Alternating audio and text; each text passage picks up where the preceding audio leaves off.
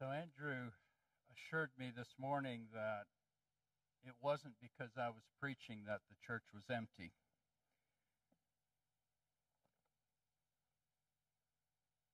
I guess the good thing is that today we get a bit of a feel of what it means to be an exile. I assume you wanted to be here, but you have been exiled temporarily to stay at home. You know, all my life I've felt like an exile. I grew up in Ethiopia. My parents were missionaries, and I loved Ethiopia, but there was a problem. In Ethiopia, I stuck out like a sore thumb. Where we were, I was the only, our family were the only white people around. And everybody wanted to know what we were like. They watched us. So I felt like I didn't belong. And I and I longed for the idea of or the time when I could go home to the States or to Australia. See, dad was from Australia, mom was from the States, and and I thought, oh, when I go there I'll fit in. I will belong. But when I got to the States, I found that my ideas, my values, my uh, things I'd gone through had changed me, and I didn't really belong. And they knew I didn't belong because I spoke different from them. And when I came to Australia, it was sort of the same thing. And so I just didn't really fit. As exiles, we long for a place where we really fit. So, as an exile, where are you exiled from? And I think we need to realize that we are exiled from heaven. Our true home is in heaven. And that's why I want to start off with verses 9 and 10, 1 Peter 2, verses 9 and 10. But you are a chosen race, a royal priesthood, a holy nation, a people for God's own possession. That is where we should be drawing our main identity from. And then he says, that you may proclaim the excellencies of him who called you out of darkness to his marvelous light. God has left us here with a purpose. And the purpose is that we proclaim God's goodness to the world around us.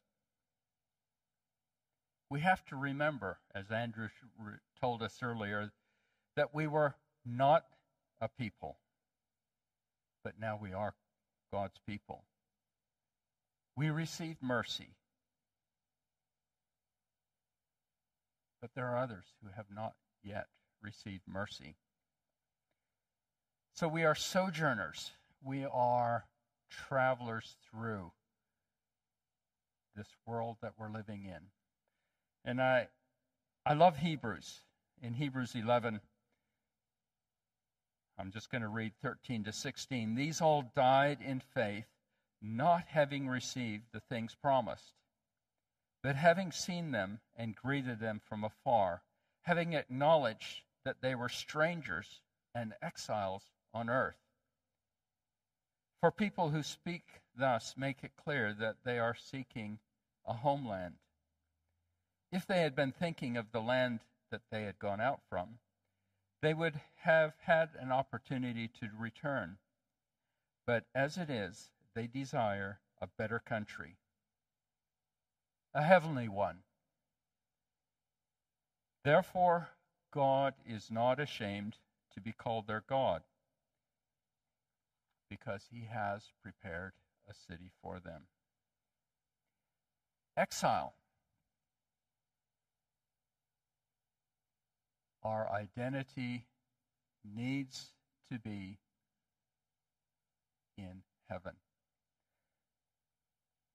I just want to share a story with you. About six to eight years ago, I don't know, somewhere in there, I went on a trip with my father-in-law, father-in-law Dick McLellan.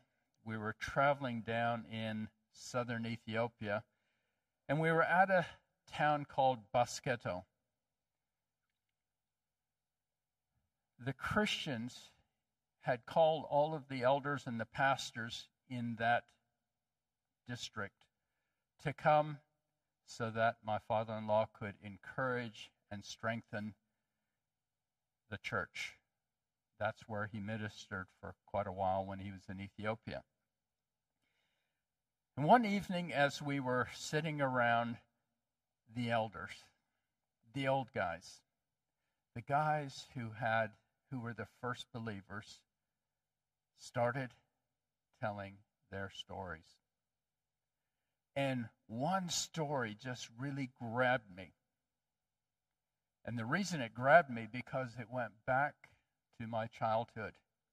Now let me tell you this story. Only I'll tell it from my viewpoint and I'll put this guy in there. When I was a kid, roughly oh, I, I would guess I would have been about fifth or sixth grade. I would guess that uh, it was in that time there were two men who heard from a trader that there were these white people who were talking about someone called Jesus who was greater than the evil spirits, greater than the demons, who could free them from the power of Satan. And the traders moved on. And there were two men who were longing to be free. And before the traders moved on, they talked to the traders and said, Tell us about them. Where are they from? Where, where how do we get there? And they said, Oh, you got to be careful. These white people, they're cannibals. See, we, we ate carrots, and they didn't know what carrots were, and so they began, the rumor went around that that was human flesh. And they said, you know, these white people, they don't like it when you go around naked. And so, and, and they don't like it when you stink. So these two men thought about it, and they said, We really want to be free. So these two guys bought some short pants. They had never worn pants before in their lives. They had to work out how to put them on backwards. Yeah, that, that works. Anything. They put them on. Step number one, they're closed. but they were told they had to stink or smell. So they, and they were told that garlic was a smell that white people don't like, so they got garlic and they rubbed garlic all over, put garlic in their pants. And they thought, okay, step number two, we're ready. So they traveled, walked several days to got to our house, and they said, we want to know about Jesus who can free us from Satan, who can free us from the power of Satan. Dad was out. Mom invited them into the house. Now, they'd never been in a a house. It was a mud house, but it was it was uh, modern to them. All they'd been in is huts. Mom took them in and sat them down and she began to share the gospel with them.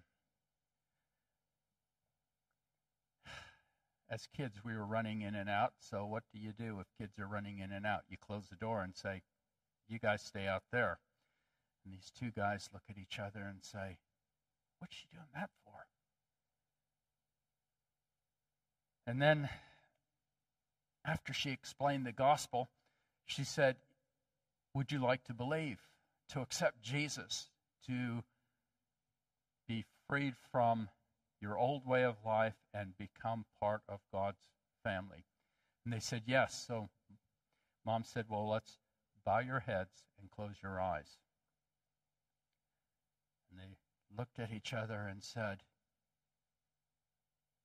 What is she doing that for? Because they had been told we were cannibals. In fear and trembling, those two men bowed their heads, closed their eyes, and accepted the Lord as their Savior. That's the story I knew from when I was a kid. Now, 40, 50 years later, as I was traveling in Basketo, I heard the rest of the story, what God had done. One of those men went back to his home, shared the gospel. His wife believed. After a little while, their only child died. The village was so upset with this man that they would not let him bury their child with the village children. Uh, I mean, in with the in the village plot. So he dug a spot on his farm, buried his child. He didn't give up. He kept sharing, telling people about Jesus, and pretty soon a group gathered because they saw that there, was freedom and when he had a group going, do you know what he did? He turned it over to the, the people and said, You guys take care of this. He said, I'm moving on, going up to the next village. And so he left his farm, he took his wife, and he settled in a new another village, cleared the land, began the process all over again. And he went from village to village to village, sharing the gospel about the freedom that Jesus brought. You see, he knew where he came from. It wasn't good. He knew what he had, and it was good. And he wanted the people around to have it. And so he was proclaiming how amazing it was to be part of God's family. You can't have it both ways. You can't be a citizen of heaven and a citizen of this world at the same time. They're at war with each other. I've got a question for you. Have you ever wondered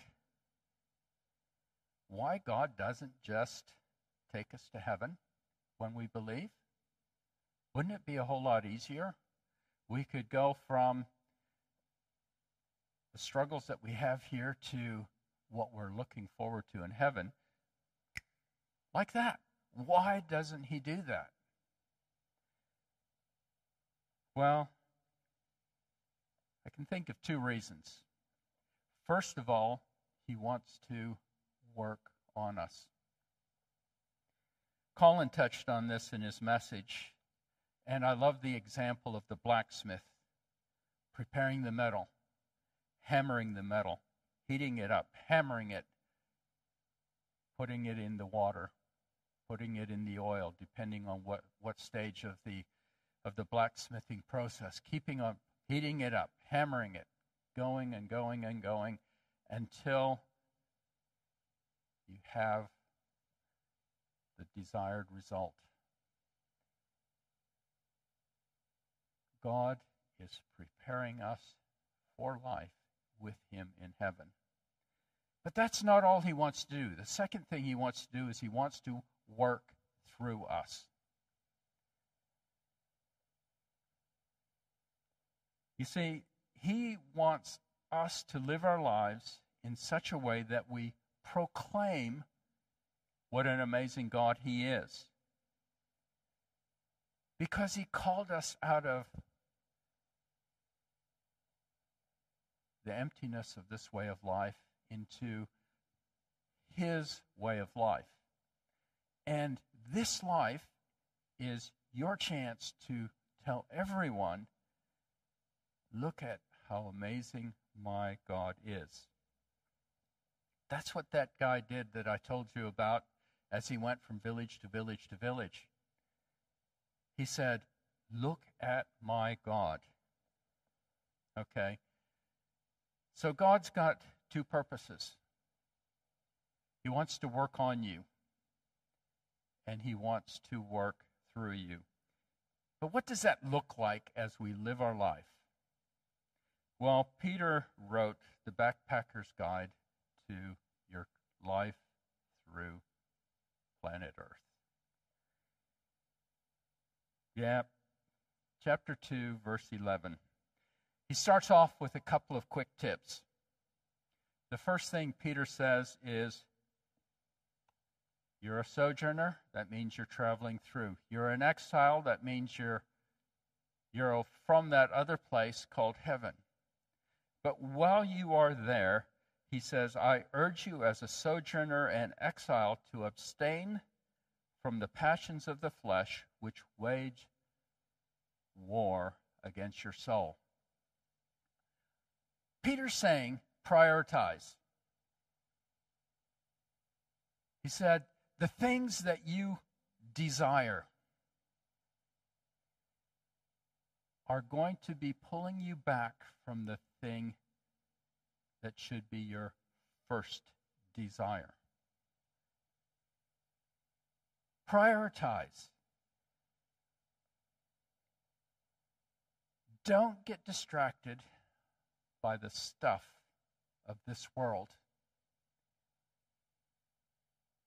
Yeah, whether that's possessions or fame or money or sex or partying or power, or you can put in any other thing.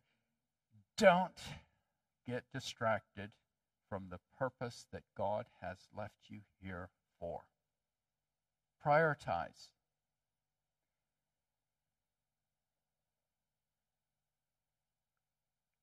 Our job is to become like Christ so that we can share about the love of God. Tip number two actions speak louder than words. Keep your conduct amongst the Gentiles or the world honorable, so that when you speak, when they speak against you as evildoers, they may see your good deeds and glorify God on the day of visitation. How you live your life tells the people around you what you really believe.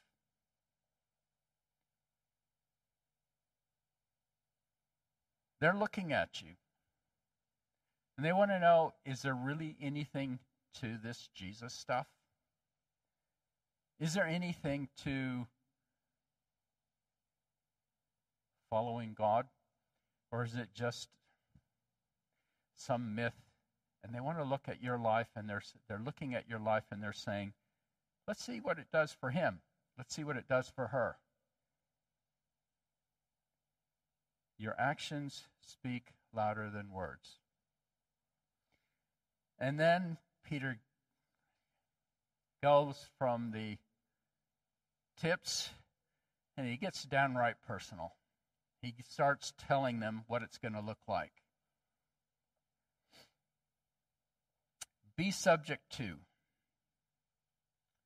or submit. Seriously? I voted that guy in. What I mean, he's just like me. Be subject to every human institution whether it's the emperor or, in our situation, we could probably say the prime minister as supreme, or governors, or maybe we would say premiers. For whose sake? For the Lord's sake. You see, God, the sovereign God, has chosen them to be instruments of order. And God says to us, Your job is to submit. If you stand up and disobey the law,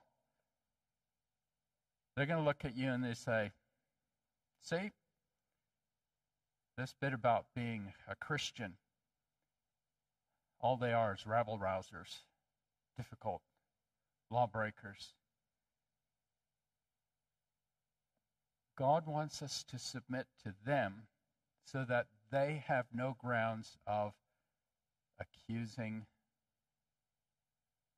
God. Our job is to point out how great God is. And if we are fighting them because our rights, or what we think are our rights, are being taken away, they're not going to listen to us when we say, Jesus loves you. Jesus died for you. They're just going to say, yeah, right. We are freed from this system because God, we are citizens of heaven, but we are living in the system, and therefore we have to be subject to the authorities. And the Bible makes it clear there are times when we do have to disobey.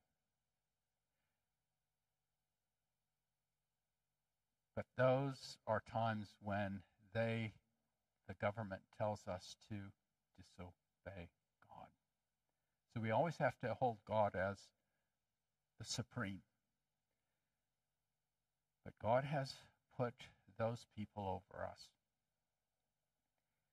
Okay, the second group that we need to be subject to are, in this case, it says masters and slaves. Uh, in our case, we'll say employers. God has given you the job that He's given you. He's blessed you with a job. Or maybe some of you, He hasn't. Um, you can keep asking the Lord to bless you with a job, but those who have a job have a responsibility to obey, submit to, with all respect. It's not good enough to do what they want and grumble about it. They need respect. They need to be held in a position where we respect and obey. That goes for the government, it goes for our employers. For this is the will of God, that by doing good you should put to silence the ignorance of foolish people. People can't accuse Christianity because of your actions. Okay?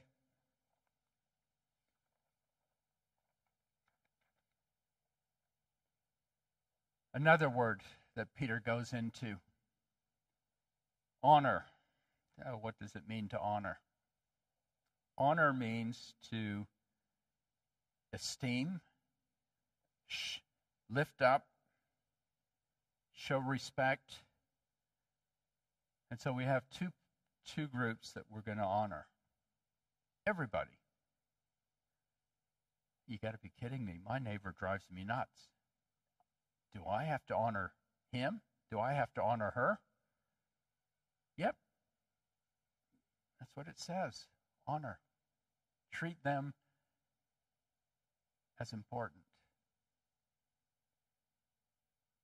Treat them as image bearers of the Lord. And then we honor the emperor. Oh, I know here in Australia we're good at knocking. Is it all right to knock the government? To bag them out?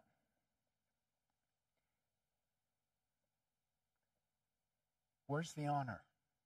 I want to share you a story, another story of something that happened when I was working in Ghana, West Africa.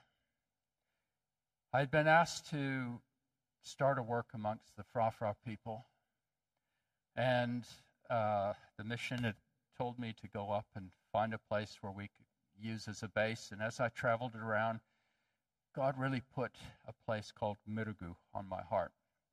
And so um, I went to Mirugu and I started sharing and and we needed a base, so I needed to get some land so we could build on and a place to live. Well, there, I had this problem. In their tradition, okay, they have two systems. They had the chief, who is the political leader, and they had the Tindana, who is the spiritual leader. And the Tindana needs to make sacrifice for the transferring of land. I've got a problem with that. I don't I can't make sacrifice because Jesus is the sacrifice. So how, how do I get land? And, and I struggled. How do what do I do here? And it came to me. I need to show honor. How can I show honor and, and, and yet not be part of the sacrificial system? Well, the Tindana had a special, it's like a towel, but a great big terry cloth towel that was a, it was part of the, um, his formal attire, that it was his badge of office, let's say. And okay, so he had one, but I had this idea. You know what? I'm going to go out and buy this great big towel. It's like a beach towel. Nice, thick, huge. What a badge of office it was for him. He stood out from everybody. And I made the gift to him and I and I shared my problem. I said, I've got this problem. I can't make enough a sacrifice, an offering, because that's God doesn't want me to be sacrificing. That's what the Bible is telling me. But I need a piece of land so that I can settle among you. Can you please work something out? You know what? That towel opened the door for me to get a piece of land. I have no doubt that he went off and made that sacrifice, but he did it, not me. He took the honor I gave him, and he saw that I was accepting him in his position, and he gave the land so that I could have a place to stay. Honor goes a long way. If we honor the people around us, we break down the barriers.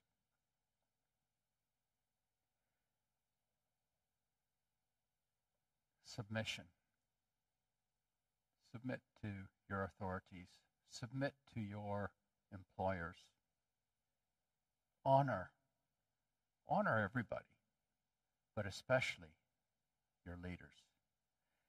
Well, it doesn't stop there. Peter keeps giving us these things that we've got to do. Love. Okay, what is love? Well, love is a strong, non sexual affection for a person to do their good as determined by God's character. Especially characterized by being willing to forfeit your own rights on the behalf of the other person. So, who are we to love?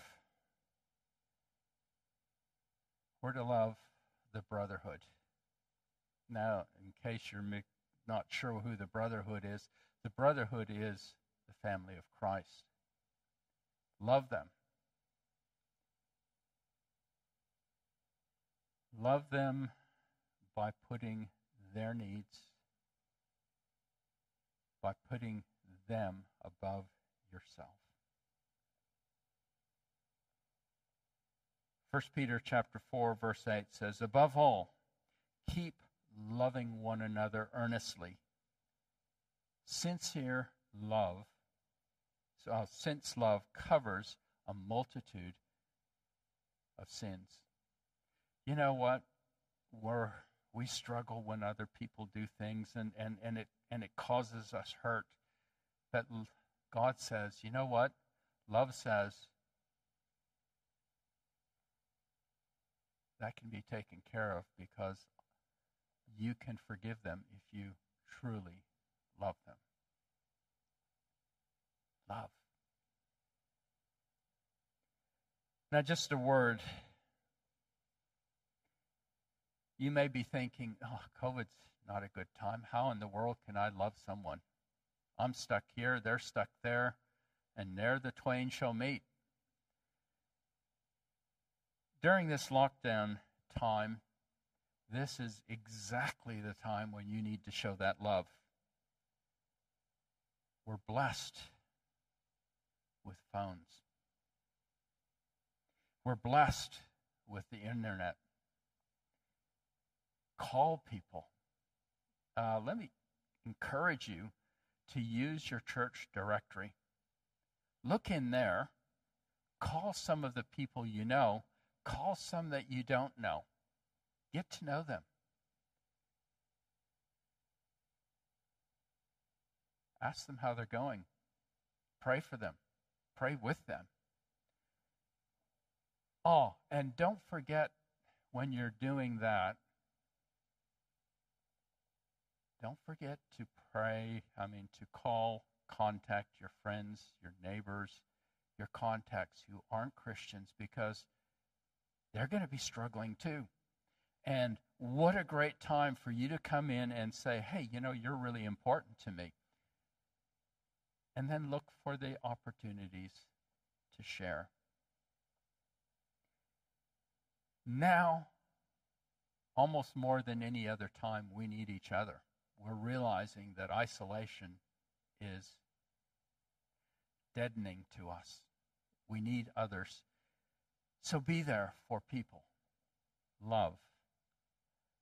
Love deeply. Take time to call. Okay, so we, we're submitting, we're honoring, we're loving. And the next one well, I don't know. I don't know if we like this word, fear. Okay, what is fear? Well, there's different ideas to the to the word fear. Fear can be a terror of, or it can be an awe of. We're told to fear God. You know what? There is a time when we do need to be terrified by God because ultimately God is the judge of all people. So we do need to be afraid of that. But if our wrongdoing has been taken care of by the blood of Jesus Christ and we have accepted Jesus as our Savior, the fear, the terror of God disappears, and there should be this awesome respect as we look at this God and say, You are amazing. This God is in control of everything. He made the universe. COVID, not a worry, not a sweat. Whatever you're facing, and we all face different things, no problems. Our God can handle it. The question is, what is He doing? And, you know, a lot of times we don't quite understand where God's going with things, but our God is in control of the events and the people around us, whether they admit it or not. So fear God. Submit to authorities, to your leaders. Honor everybody. Honor your leaders and love your fellow believers. And if this all seems hard to you, guess what? It is. But don't get discouraged. Jesus is our example. Peter ends with bringing us to look at Jesus. And, and as we look at Jesus, we see Jesus honoring the authorities. We see Jesus submitting to the authorities, even though those authorities were crucifying him. We see him suffering. But the beauty of it is the fruit of his suffering is you and I were children of God. We get to go to heaven.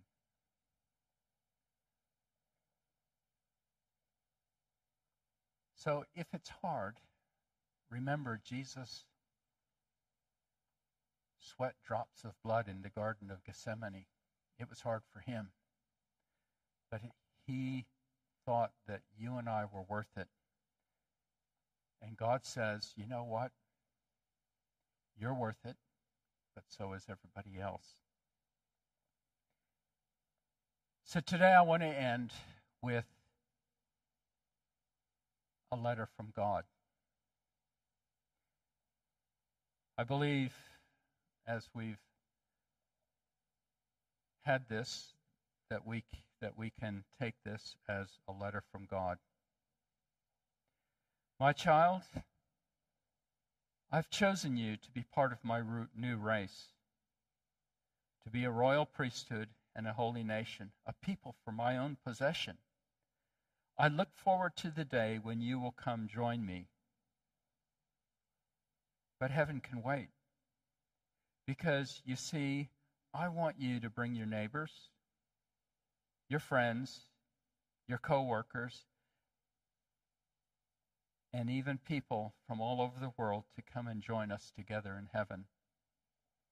I need you to go out and tell them how amazing I am and how good it is to live in relationship with me. With Jesus and the Holy Spirit.